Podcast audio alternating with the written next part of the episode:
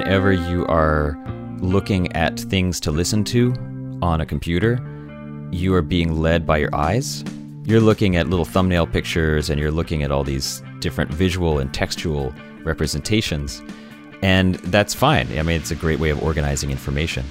But you can light up an entirely different part of your brain by being led by your ears.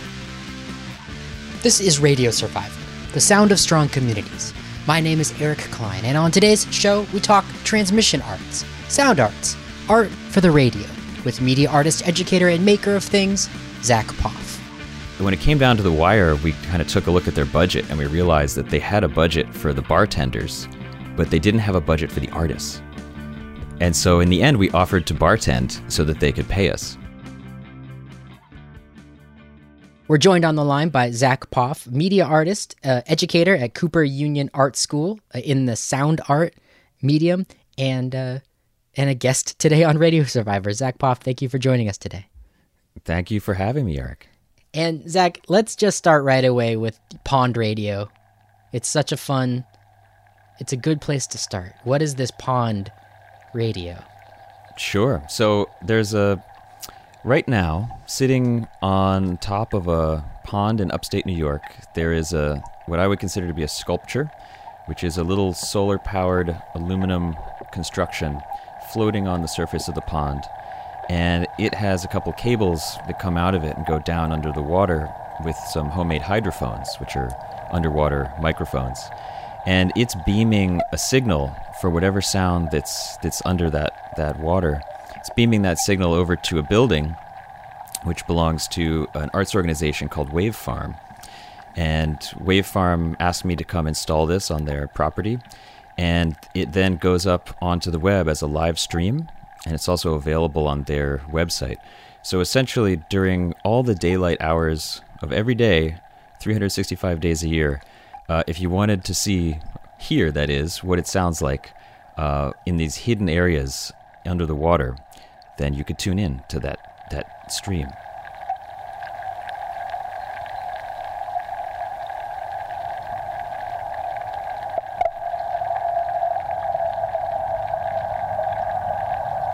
Ah, why not nighttime pond radio? Well, that's a that's a tough one because it needs some power to run, and it's um, somewhat far away from buildings with power in them the whole thing is this self-contained solar-powered system.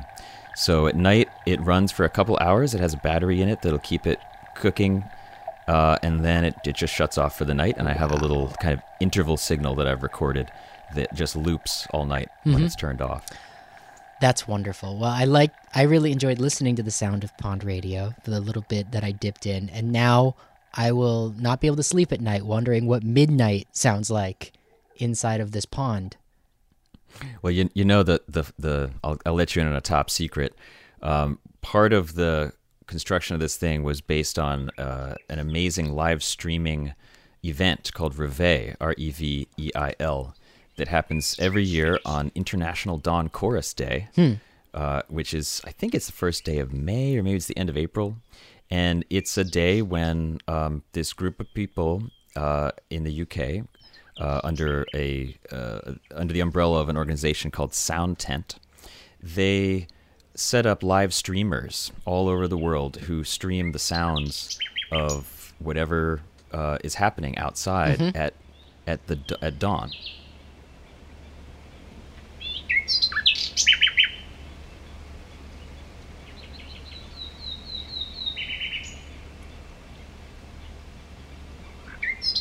And it's designed to sort of raise awareness of that dawn chorus, which is the the name for that moment right before it starts to get bright in the morning, when all the animals, namely birds, are starting to be the most vocal.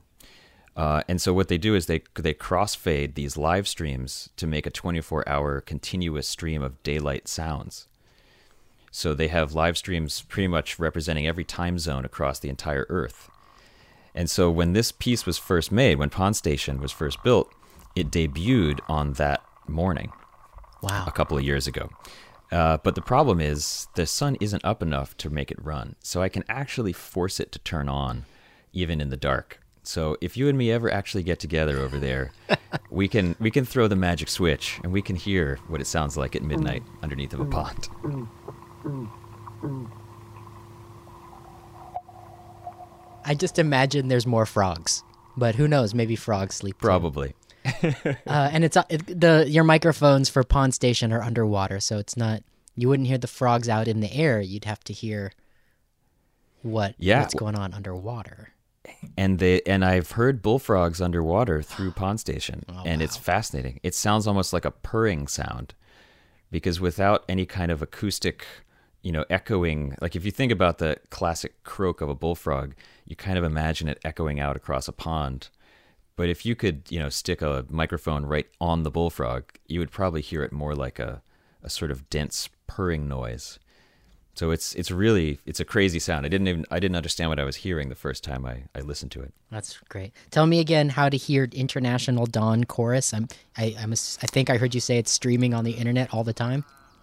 Sort of, yeah. So that at sound soundtent.org, uh, as in like going out in a tent and recording sounds, that's where these artists have brought together this event that happens every year called Reveil, and they have archives of that stuff online. That's great. I'll have a link in the show notes to that because um, be, just for me, just so I can remember where to go to listen to the Dawn Chorus. Okay, so you've you've put a sculpture into a pond that can web stream for half of the day, the daylight hours, the sound of underwater microphones uh, picking up this pond.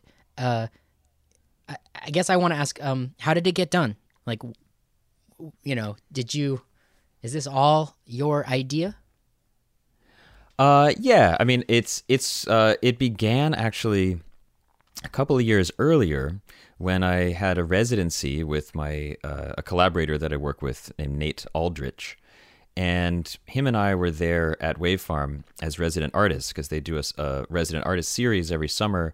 Um, they have a, a ton of different people coming through, and their Wave Farm is dedicated to what they're calling transmission arts, which includes radio art um, in all of its many forms Yeah. and a lot of live performative sound stuff that involves transmission of some kind.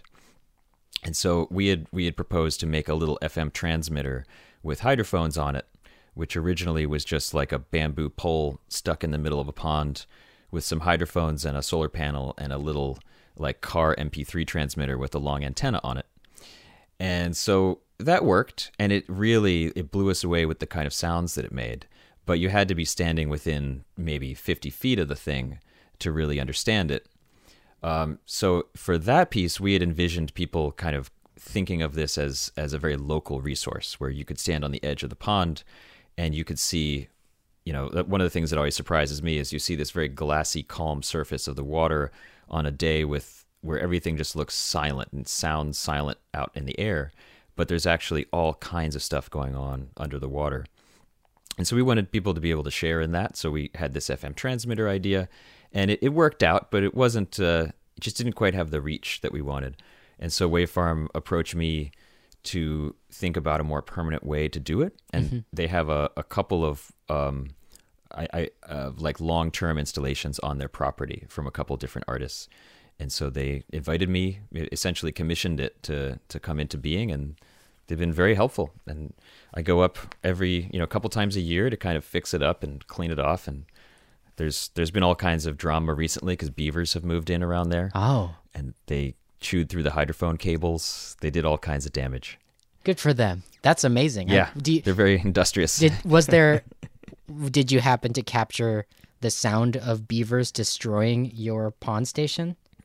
I wish. Okay. No, no. I- nighttime, I, huh? I, nighttime work. Yeah, they really are. They're they're pretty nocturnal little beasts. Wow. Well, you fixed it. And uh gosh, so if people want to hear the sound of the pond station, what's the best way to, to go about that? Um, well, you can come through my website, which is zachpoff.com, uh, Z A C H P O F F, and there's a link to Pond Station in the category called Artwork.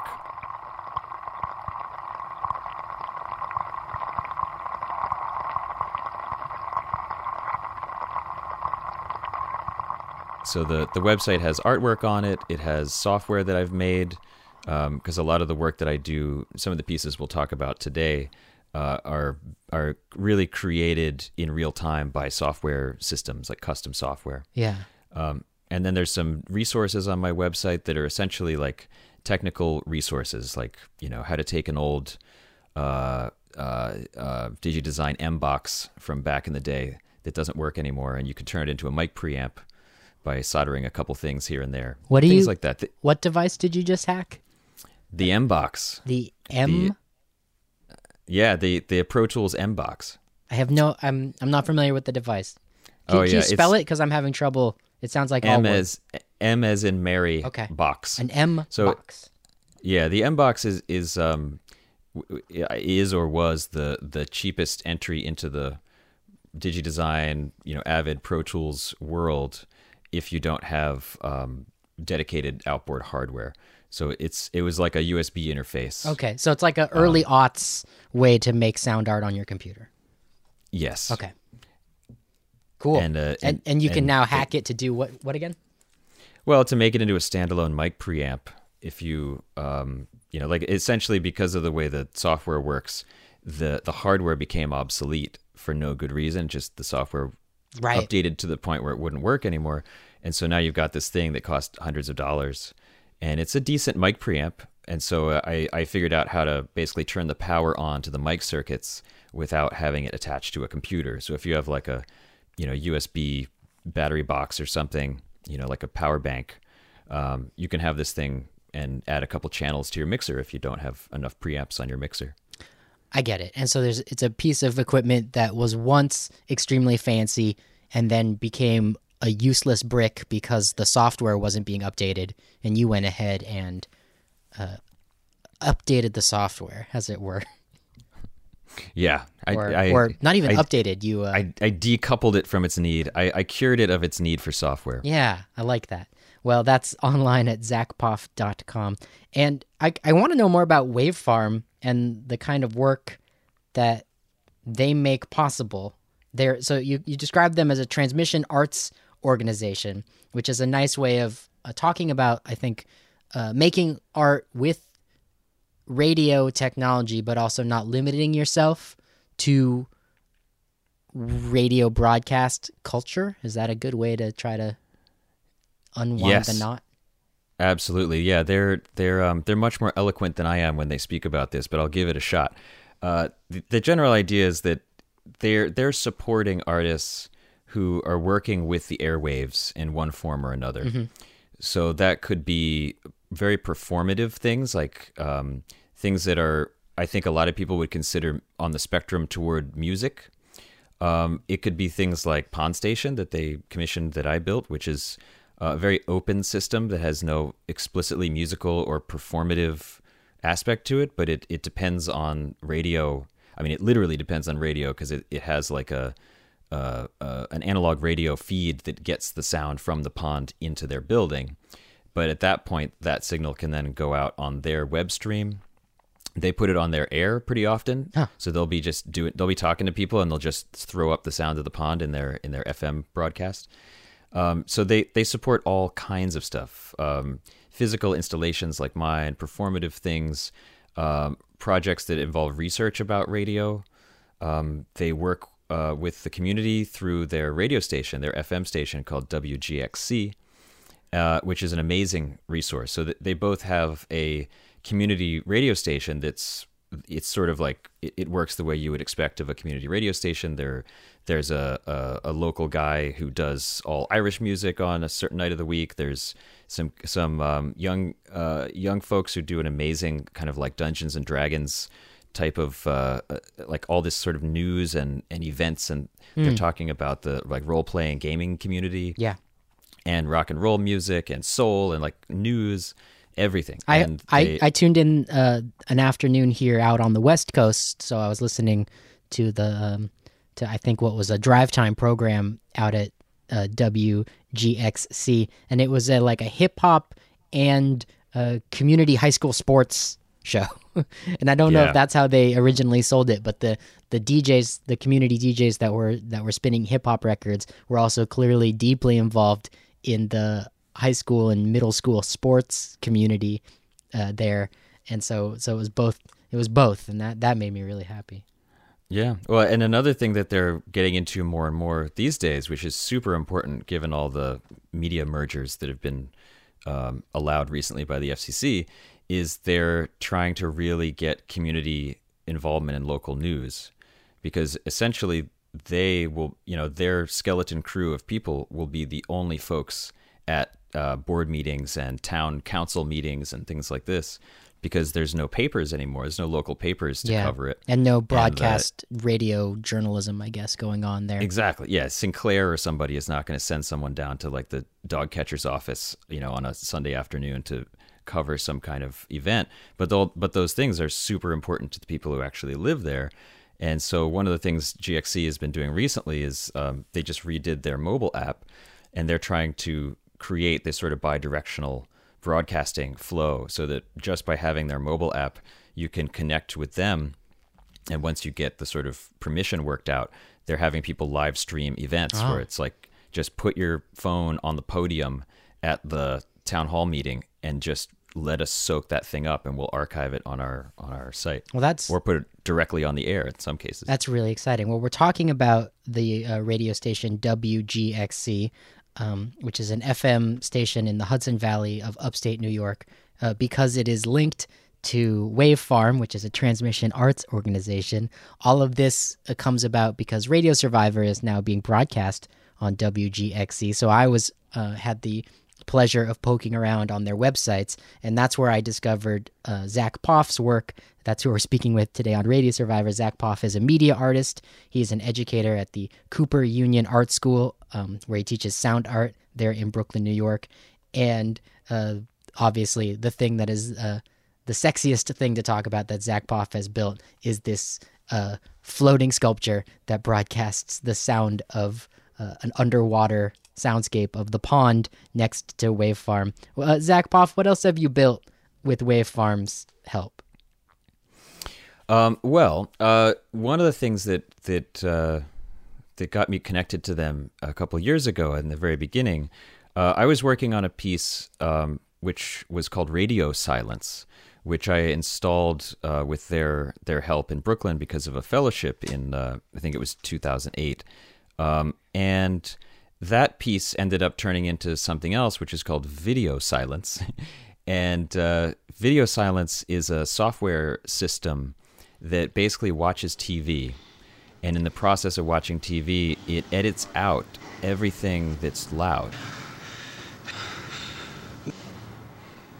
Everything that has a conventional volume is is edited out.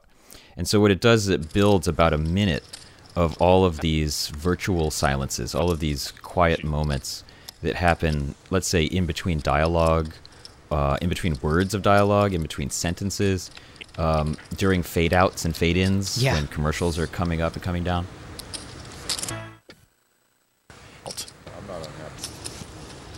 And so it just sits there all day long. It has a, it's a, it's a, like a little computer and then a, a TV tuner box that are kind of connected to each other, and it's just sitting there soaking up these things, and then it archives all of them. So if you let it run for a couple days, you'll have hundreds of these little one-minute loops that are just the in betweens.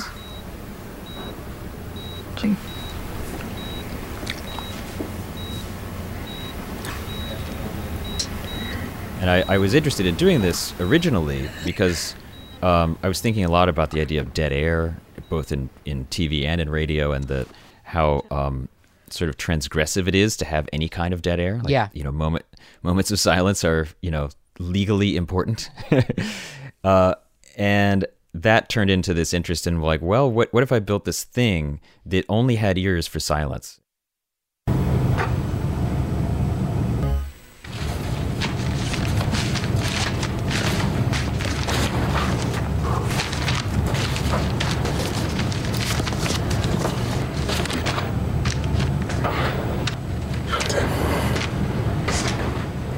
What if I built this thing that only had ears for silence and just completely ignored all of the things that are conventionally content rich in terms of sound? And what's that content that's in between the content? You know, what are the things that are going to bubble up uh, in the sort of seams and sutures in between the more obvious uh, sort of textual dialogue that we're used to. Yep. Work.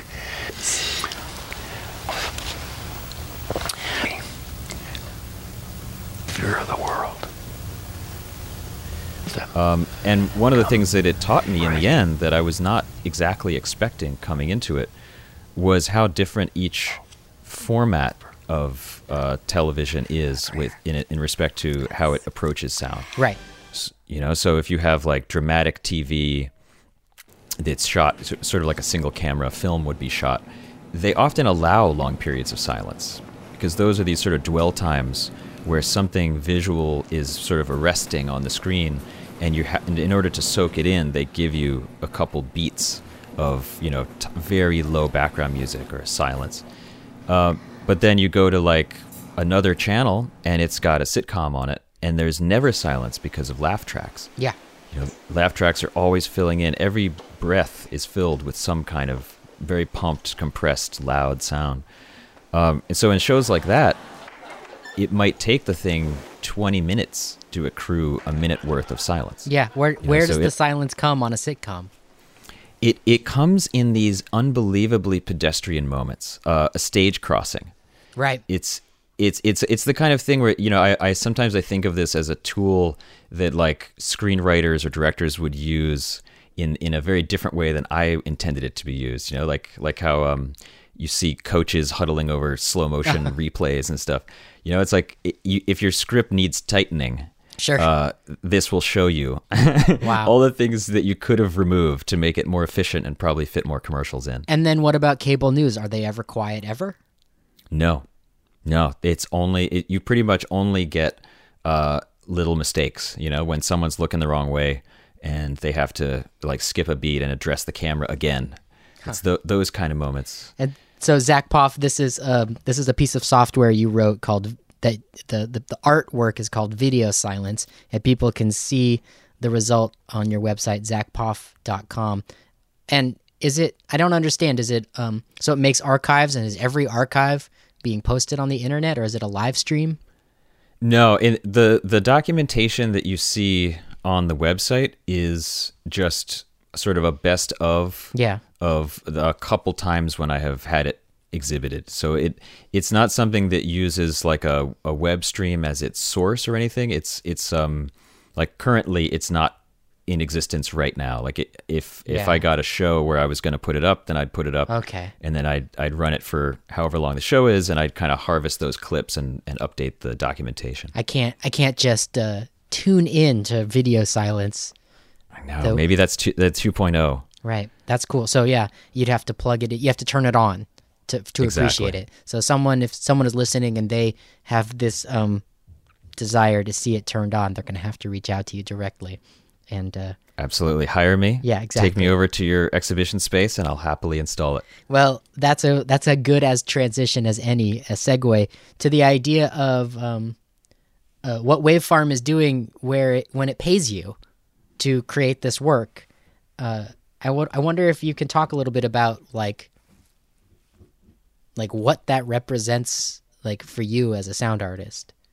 Oh yeah. Well, it's so sound art is one of those fields, and and I, I don't work exclusively in sound art. I do a lot of other stuff, including video, like Right. we've been talking about. Media art. Um, Yeah, um, it's it's one of those fields that is not um, perfectly adapted to selling things, uh, which is fine by me. Uh, I I kind of feel very um, ambivalent about any sort of engagement with the economics of the art world. Sure. Well, I mean, I would um, go. I would just jump in and say that like video silence is like a good representation of all of the times where they're failing to sell something good.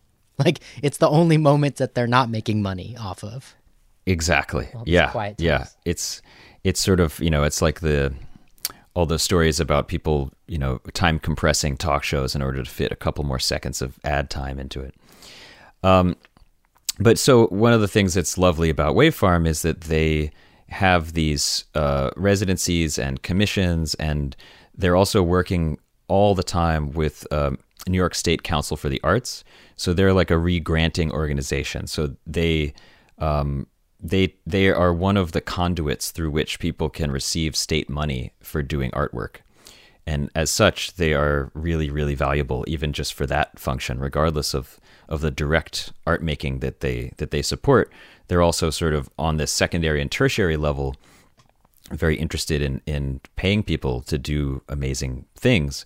And I got to say, for the kind of work that I do, I mean, I've been in situations where, you know, me and a collaborator of mine had a had a an opening that represented months and months of work. And throughout the negotiations at the gallery where this was presented, they just kept getting farther and farther from any promises of actually paying us.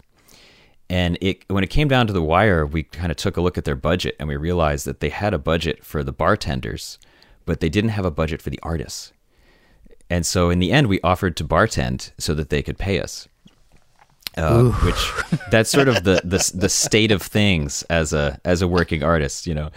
Um, and luckily for me, I mean, I love teaching, so uh, a lot of my art is sort of inherently pedagogical in one way or another. Yeah. So um, I I enjoy being someone who who both works with young people who are on a journey like I am, and also is on also I also am on my own journey. So I don't see a particular friction there between um, making my own work and and sharing my skills and my expertise and and my time with others. And and so that's you know that's how you get paid. Uh, but Wave Farm also you know they support workshops and all kinds of amazing stuff. So when they get resident artists in, um, it's a it's a great opportunity for people who live there because some of these artists are coming uh, from nearby places like I am. I'm, I'm only two, two, about two hours away from there, and some of them are coming from Europe. Some of them are performers who are touring and they're kind of stopping there to do a residency where they're working on work that will then turn into another whole, you know, a, a sort of like line of inquiry. Uh, and they're they're one of the the few folks out there who are really kind of going to bat for us and supporting us. Yeah, that's really wonderful. We're talking about Wave Farm, which is a transmission arts organization that has uh, that is intimately linked with the radio station WGXC, which is an FM radio station in the Hudson Valley of the upstate New York area. And we're on the line with Zach Poff, who is a media artist and educator. And Zach has worked with Wave Farm to create uh, to create artwork that is uh, transmission arts related. And so tell me about uh, Sun Dialogues, which we haven't gotten to yet. Sure. Uh, and I'll interject one other tiny thing. If you happen to be listening to this on WGXC, which is theoretically possible, yeah, it's, um, it's entirely remember becoming a member of this is as easy as donating money to them and supporting the cause that you're hearing about right now. Uh, anyway, Sun Dialogues is another thing that I, another opportunity that I had um, via Wavefarm. Uh, they partnered with a radio station in Vienna called Kunst Radio or Art Radio, and they were programming a series. I think it was five months long, and every month there there would be a different um, one hour long time slot dedicated to a radio art piece that involved climate or weather. It's very, very open ended. And there are a number of amazing responses to this. And so I was I was uh, one of the artists who was who were participating, and uh, they had pa- Pauline Oliveros, uh, who's recently passed away, but is a uh, incredible musician and writer and theorist about sound, and founded the Deep Listening Institute mm-hmm. in uh, in Troy, New York. Um, uh, so my piece was this thing called Sun Dialogues, and as soon as I started thinking about weather, I immediately started thinking about solar weather. That energy which represents the sun, we know the sun does not rise, rise in the east and it doesn't set in the west. And Sun God Temple. Jeremiah because I feel like it, when it comes to radio, solar weather is one of these invisible forces that has uh, major effects on all the broadcast infrastructure, uh, our power infrastructure, everything. When things happen on the sun, uh, a little while later, things happen on the Earth, and some of those things involve, you know, blackouts of the power grid because the solar weather is so powerful. And at these clinics, he would treat rickets, tuberculosis, lupus, smallpox, and so the solar weather is really magnetic bursts and these sort of like um, emissions that come in the form of radio, among other, and magnetism uh, from the surface of the sun and radiate out. And when they hit us, they um, interact with our upper atmosphere. And since the upper atmosphere has a lot to do with radio propagation here on Earth, it's a big deal. Uh, a lot of it's like, you know, ham radio operators. They depend on bouncing signals off of the atmosphere to get around the curvature of the Earth. And that, the sort of mirror like qualities of that upper atmosphere are changing all the time. And the, the major thing that's changing them is their relationship to, to the sun and solar weather. And so I designed this idea, this project, where I would take um, stories about the sun, folklore, uh, contemporary ham radio uh, traffic, like people talking about propagation, which is what they call this, this sort of your ability to beam signals around the Earth. Like weather weather reports for for radio nerds. Exactly. Yeah. Yeah. yeah, And they, they read like a completely different language. They're they're wonderful. Cool. Uh, and so in, in, in the research for this piece, I actually went and got my ham radio license. So I'm a I'm a licensed ham, uh, even though I, I don't have a transceiver, sadly. But one day, one day I will. Um, and so my idea was, how do I take the sun itself and use it to to essentially modulate these human stories, these sort of threads of human interest in the sun and its power? How can I re essentially remix them by using data, actual hard objective data that's coming from the sun itself? It was very dark. The sun stole back in a flash An astrological wheel. to east at midnight in order to get ready. As he slept, the sun played him a trick. It was a mild winter's day, the bird skins of which the coat. In the sky at midday. I meant to be over there. Bob, K2DRH, in Grid Square EN41, said, Feeling the coat become tighter and tighter. resulted in clashes with the moon. So it's almost like the sun has a voice in in in uh, reconfiguring our own voices as we reflect on it. And so essentially, this software that I wrote It is too dark. looks at a bunch of maps of sunspots, which uh, represent about um, I think I did like 10 years of data, and it looks at these visual maps and it sonifies them in different ways. And it uses the sunspots as it sort of scans across the map. It uses each sunspot as an opportunity to have an edit between these parallel tracks of human stories. And so you hear in this thing uh, one story at a time, but they're being intercut back and forth. So it's almost like channel hopping between different um, threads of these sort of monologues and stories.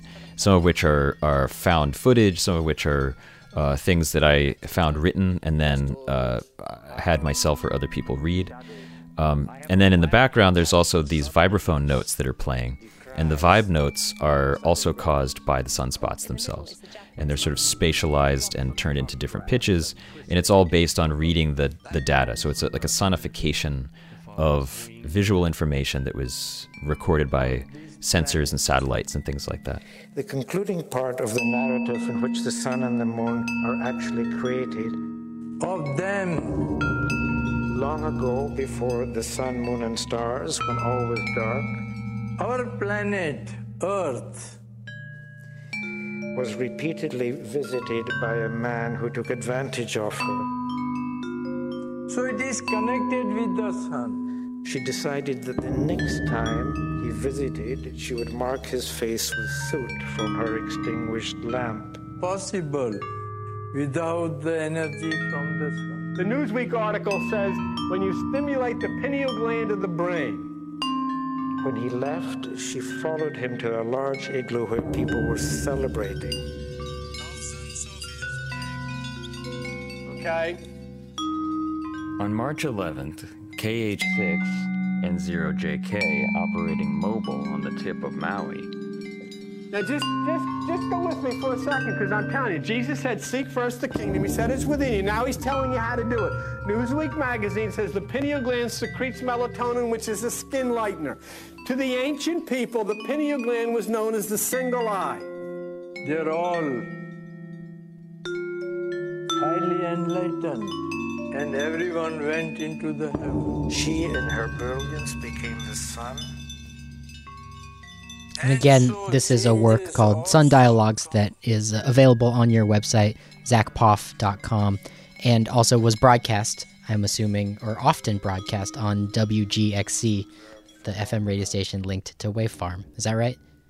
Yeah, yeah. It was. Uh, they rebroadcast it a few times, and it was broadcast on Kunstradio Oh, yeah. in Vienna, since they were partner organizations for it. Um, and it's it's sort of part of my long term set of goals with my work, which is to really explore uh, methods of authorship that engage more than just my own intuition. Neat. So you know, rather than just saying like I want this to go here because I think it sounds good, I'm kind of saying, what if I build a system that arranges itself according to principles that I design, but the details, you know, like the the, the version of Sun Dialogues that you hear on my website is not the definitive version. It was the version that I recorded. Uh, but if I set up the software today and ran it again, it might end differently. Yeah, Zach Poff. Um, I'd like to ask you kind of an open question because you you just alluded to working with um, a German radio station. Is that that correct? Uh, it's uh, Austrian. Austrian. Uh, I should know better. And uh, wh- that Austrian radio station was called again Uh, it's, it's called Kunstradio.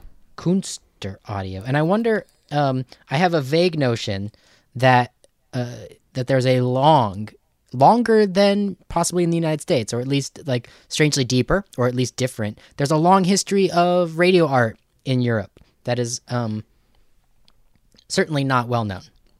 I don't know about it. So what Right. what did working Yeah. with this Austrian radio station making transmission art uh, teach you about the process? Well, I mean, in this case specifically, uh, it was the kind of it was much more hands off because they uh, they were they were commissioning the work, and there wasn't a lot of dialogue about how that was gonna, you know, I- I wasn't in touch with them throughout the process. Uh, but the wider point, I think, is really important. Um, and one of the things that always strikes me eh, is how much radio art there still is and continues to be. So, like one example, I guess, would be Radia, R A D I A, and Radia is a network of uh, radio art. I don't know what you'd call them. I, I, I hesitate to say radio art stations because they're not generally all people who have transmitters. But Radia is is a a network of people around the world who agree to produce a certain amount of content that is for broadcast. And they do this, I can't remember, I think it's on a monthly schedule. And so if you go to Radia's website, you can see um, it's it looks almost like a sort of podcasting website. You'll see an episode, and it'll say, okay, this episode is called blah blah blah, and it's by, and it'll be the name of some group, and that's a member of Radia, and they basically go in this round robin format where every like they agree in advance. It's like okay, January is going to be your month, and February is going to be your month, and they produce amazing stuff. Some of it's tied into um, art schools and and um, you know classes and things. So sometimes you hear a selection of short works that are someone's final projects from like a radio art class that they uh, are covering in college, and a lot of this stuff is is in Europe.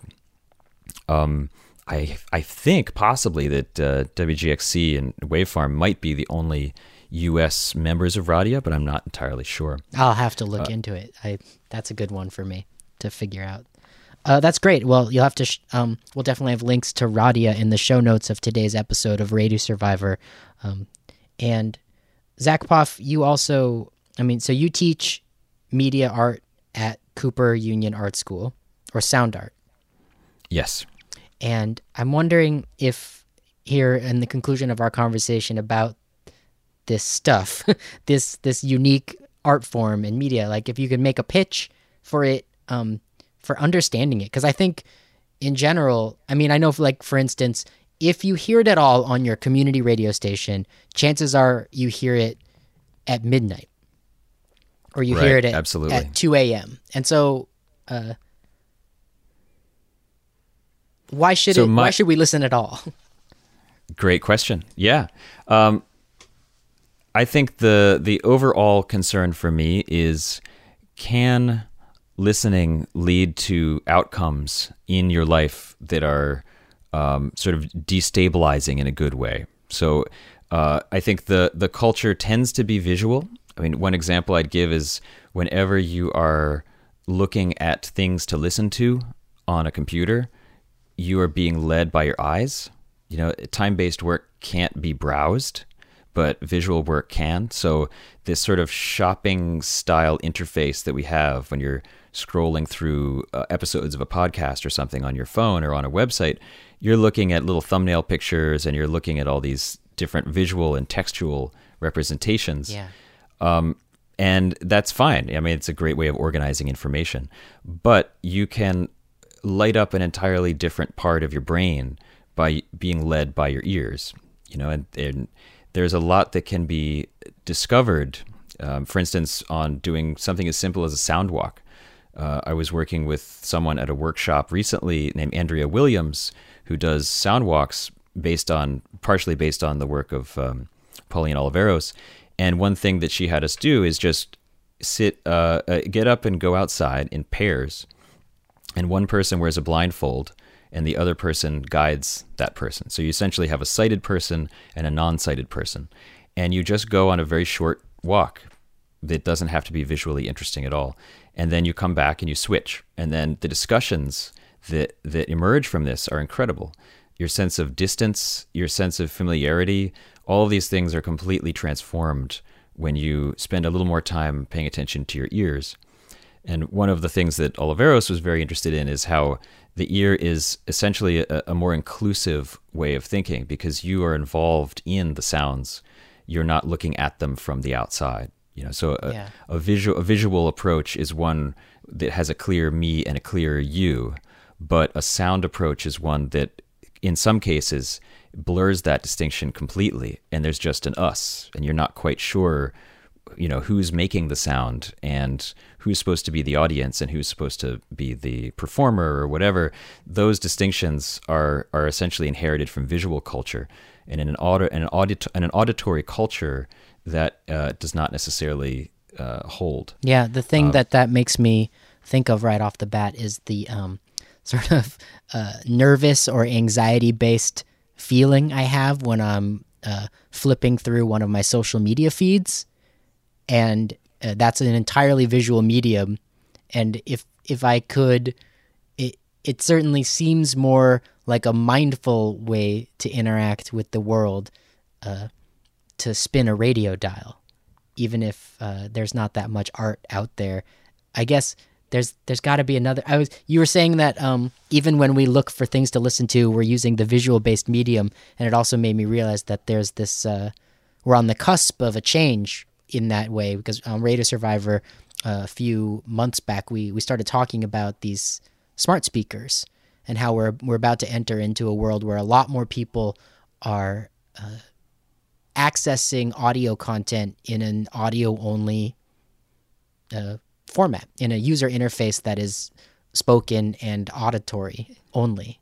And at the moment it's pro- it's extremely limited to what alexa knows what you want so I, I don't know what would happen if you said hey alexa play me some sound art Yeah, I'm I'm sure what would happen is the uh, whoever paid the most for the keywords sound and art would then have to pay them a little bit. I mean, it's the the smart the smart speaker thing is just a excuse for worldwide commercial surveillance. So I, I think if if we were going to get anywhere positive with smart speakers, it would be because somebody made their own platform right that was not central and you know but i, I mean i I, I hope it doesn't last. I don't know. I feel like it's going to be like 3D and VR. i've opened a can of worms It's it's the next big thing for like 20 years, and it never quite is the big thing. I I think that someone such as yourself, Zach Poff, uh, given the huge amount of resources and a few other clever people working with you, can um, can create the first good smart speaker instead of allowing um, these enormous, weirdly influential mega corporations that are that that control all sorts of media and tech uh, to build this technology for us because it's it's fun to talk to your computer. I agree. But- I'll do it right now. Alexa, buy Google stock. Yeah, right. Um, geez, well, that was a tangent that we went on. Well, Zach Poff, you are a media artist and an educator. You teach at Cooper Union Art School. You teach sound art there in Brooklyn. And your website, where all these projects that we've been talking about, is zachpoff.com. And of course, links will be in the show notes of this episode of Radio Survivor. We're talking about transmission art, which is an, a way to open up the category for for sound art on the radio. And I want to take this last question opportunity to sort of just ask you like about um, what your students are excited about because we are uh, we got a little cynical about it, but we are you know because of smart speakers being controlled by these giant corporations that have a terrifying profit motive. Uh, but we are in a in a in a moment now where sound is uh, being yeah, because of podcasting and and the growth of podcasting. Um, I think more people are are using their ears in 2018 than they might have been uh, to to access all sorts of new things. We'll say we'll say a decade ago. So like, what are your students excited about when it comes to sound art?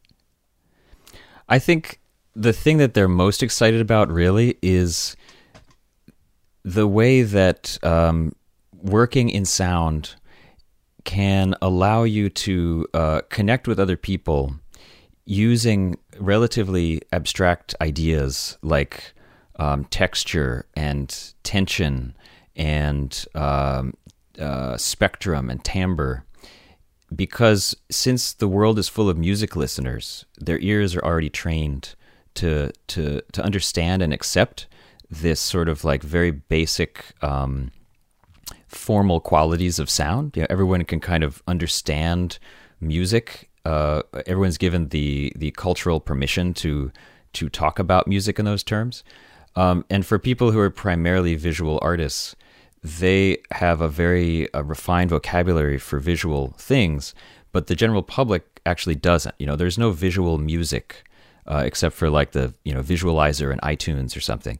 There's no pop culture version of visual music, um, and so for a lot of my students, I think a very exciting thing is that they know that the people who will be listening to the things that they're making, they already can appreciate a, a tempo that changes. They already can appreciate a voice that moves from a dry sound to a more reverberant sound and what that might come with in terms of ideas and associations. Um, whereas when you're working in a visual medium, uh, it's very hard to get people in a room looking at a painting or a drawing and thinking about line and form and color.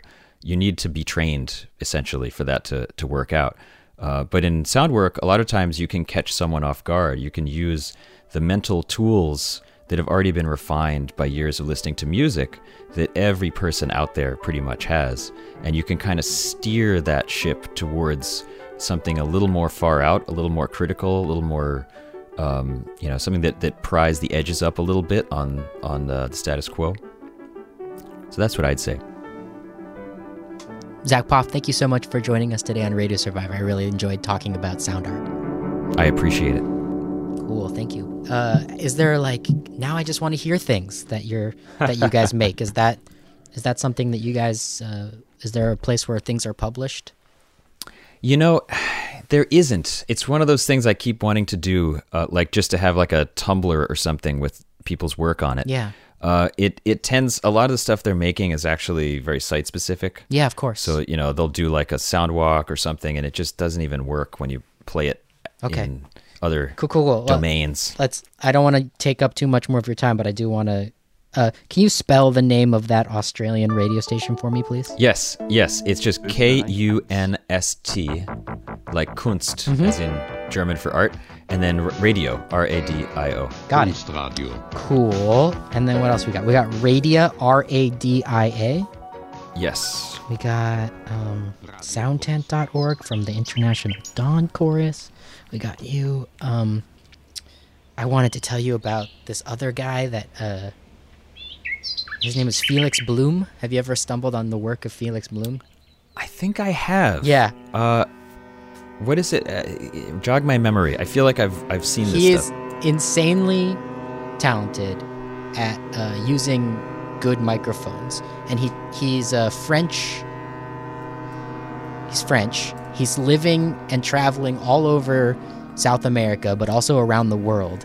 And he posts incredibly luxuriously long, well recorded sounds of amazing things. And then puts them on the internet uh, completely in the public domain. Oh, that's awesome. Uh, I- I'm, I'm looking at his website right now. Yeah, he's a cool guy. you, ma- you made my day. Yeah, he's and like I so I interviewed him Okay, I'm recording right now. Perfect. to start off this series of oh my gosh, I need to talk about sound art more often on Radio Survivor because we get a little bit wonky. Um, I had talked to him, but he refused to talk to me in in uh, in English. So I brought a friend no. over, a, a, I, I, you know, a friend of a friend who's a Colombian sound nerd. So he got very excited because he'd also like been living his life without thinking about how much he loved, you know, the things that come in his headphones. Mostly metal. He's mostly a, a metal nerd from Colombia. Eh, no conozco, pero eh, sí conozco una banda que se llama Sepultura. and uh, so they had a long conversation. I'm eavesdropping with my terrible Spanish, trying to follow along. I had a list of questions for him, and uh, I have that interview, and I'm going to get it out sooner or later. But the things that Felix, I can't remember what you, you said. Oh, is the when you were talking about sound walks. I was thinking Oh, about yeah. the work of Felix Blume and how much I like it.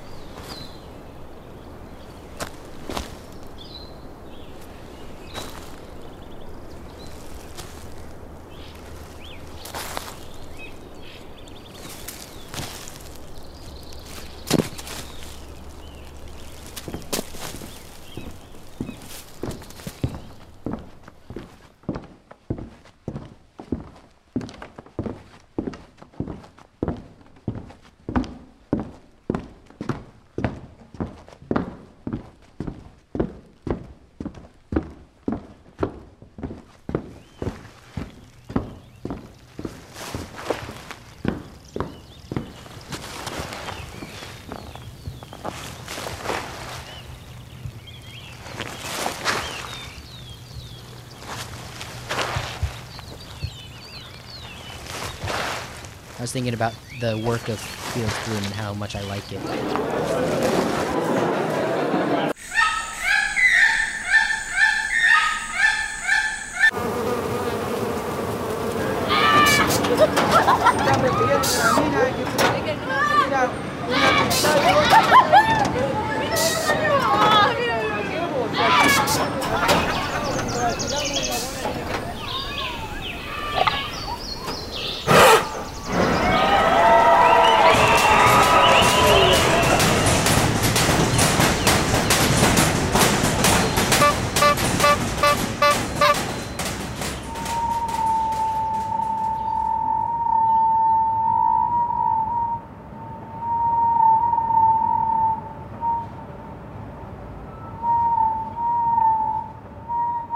Thinking about the work of Felix Blume and how much I like it. Um, he doesn't move around, but I really he did this thing that makes me so happy that I can't wait to to to have him talking about it cut together with the sound of what he recorded, where he put um, he put the sound of every uh, crosswalk uh, for the deaf sound.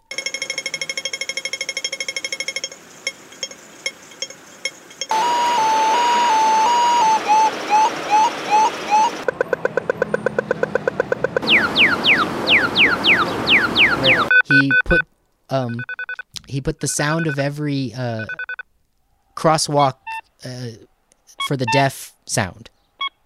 Oh, that's a great idea. From- Those things are amazing. yeah from all over the planet because he's you know he travels. And so like uh, it's really funny to hear the different the different uh, ones you know mexico city belgium blah blah blah or you know that made me happy. And then just other weird stuff. He's in the city and he records the city he's he's up on the top of a mountain he records the top of the mountain and uh, he clearly knows how to use a microphone i think his day job is being the sound guy for documentaries so he's, Oh, that makes sense. so he's just like, uh, you know, in his downtime, he's posting this stuff to the internet, and it's all, yeah, yeah, it's a resource. I mean, you're, you guys can use it, I'm sure, for all sorts of That's so cool. Yeah, it's funny. I'm scrolling through his list of photos and stuff, and I recognize some of these uh, because he he did um, he did an album on a like a free web label called Sonic Terrain, Hmm. and that's where I've found his work before. Oh, cool. I don't know about Sonic Terrain. I'm glad I brought him up. They're great. so that I could look at that after you and I are off the internet. Um, yeah, I found him because of freesound.org. So I Oh, was yeah. last year I was doing a lot of uh, I was making my own radio drama work and I dug in deep into freesound and every you know as, as soon as I realized that this one guy was posting 80% of what was useful to me and then posting it all in the public domain you know because just long takes really long takes of one thing with nobody you know moving the microphone or talking unless it's of people talking That's hard to get too. yeah My God. and it's they're so and it's just so many different things just cows and birds and waves and wind. Oh yeah his favorite his the thing he said in spanish that i still have to get translated so that i can use it was how much he loves recording wind because it doesn't Oh, wow. because it doesn't exist. The sound of wind is the sound of the air hitting objects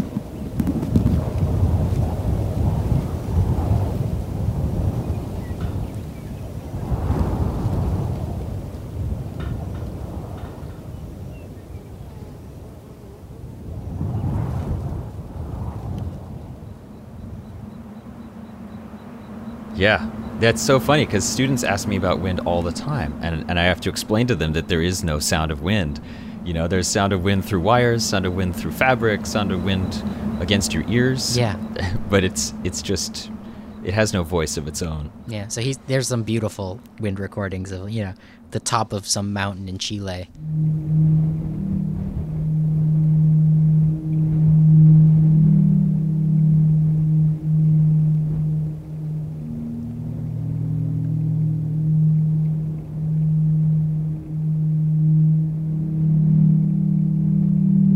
There's some there's one that I really like that I use a lot. Oh god, and there's there's one that I used overused in one of the the one of the dumb podcasts I was making that was supposed to be like a horror genre, and he had gone to a windmill, like a defunct windmill in Arizona, and so the sound of that thing uh, was just beautiful.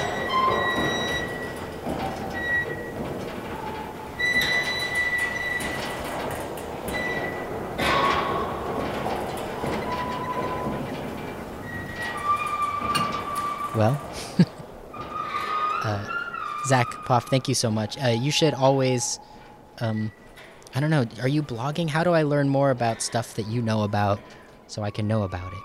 I try to put everything on my website. Okay. I don't really do social media. Yeah. Uh, but whenever something interesting comes along, I'll I'll update it on the website. and I have an RSS feed if anyone still uses RSS for anything I in the days to- of Twitter. Yeah. I used to know what an RSS feed was before before Google Reader forced me to abandon it and betrayed me. Well, uh, it was really nice to meet you. Thank you so much for taking the time today. Yeah, man. Thank you. Yeah. Have a good one. You too. Links to the pieces we discussed today with media artist, educator, and maker of things, Zach Poff, are on his website, zachpoff.com. You can also find those links as well as the work of Felix Blume, who we just discussed there in the final 10 minutes of the program, on the show notes at radiosurvivor.com. This is episode number 136. And like I said, I recorded a full hour long interview with the sound artist Felix Blume, all in Spanish, a language I can barely speak. And that was back in November of 2017. I need to have that audio translated and transcribed so I can create an English language version of that material for you, and I'm hoping to do that as soon as possible. Uh, to support what we do at Radio Survivor and to find out more, you can go to radiosurvivor.com slash support. You can also dig into our archives for more nerding out on the margins of the American media landscape. My name is Eric Klein. Thanks for listening to Radio Survivor.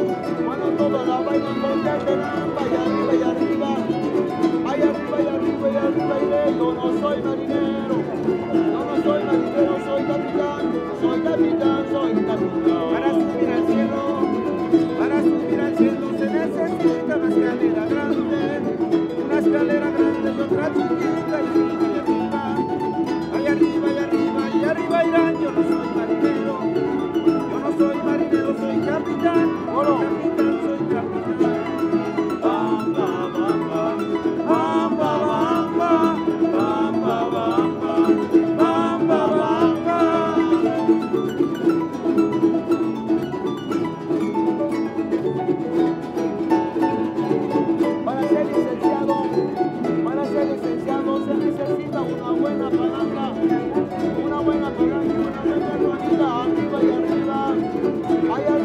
estoy arriba yo soy marinero.